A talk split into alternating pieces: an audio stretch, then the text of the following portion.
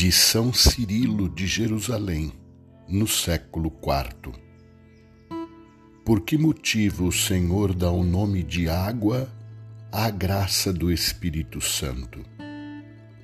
Certamente porque tudo tem necessidade de água. Ao cair sobre a terra, acomoda-se as estruturas dos seres que a recebem, dando a cada um deles o que necessita. Com o Espírito Santo acontece o mesmo, sendo único como uma única maneira de ser e indivisível, distribui a graça a cada um conforme lhe apraz.